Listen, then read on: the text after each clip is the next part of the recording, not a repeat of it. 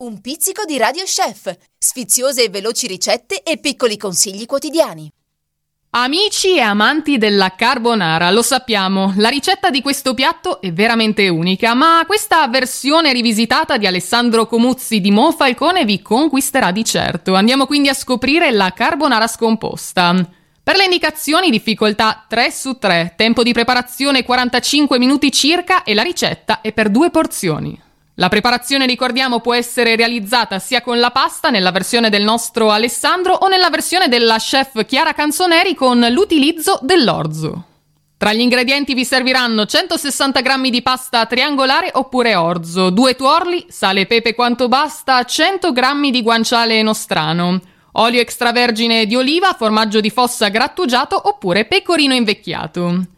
Per il procedimento tagliare parte del guanciale a fettine sottili e riporre in microonde per un minuto alla massima potenza per ottenere l'effetto croccante, quindi ridurre in polvere.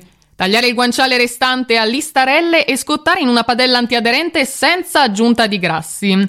Scegliere poi tuorli freschissimi o pastorizzati a 55 gradi, scolare la pasta e saltare come per la tradizionale carbonara nel grasso del guanciale. Riporre nel nido di pasta il tuorlo d'uovo sopra la polvere di guanciale e pecorino invecchiato grattugiato. I supermercati Bosco poi consigliano come abbinamento un merlot di Laboatina.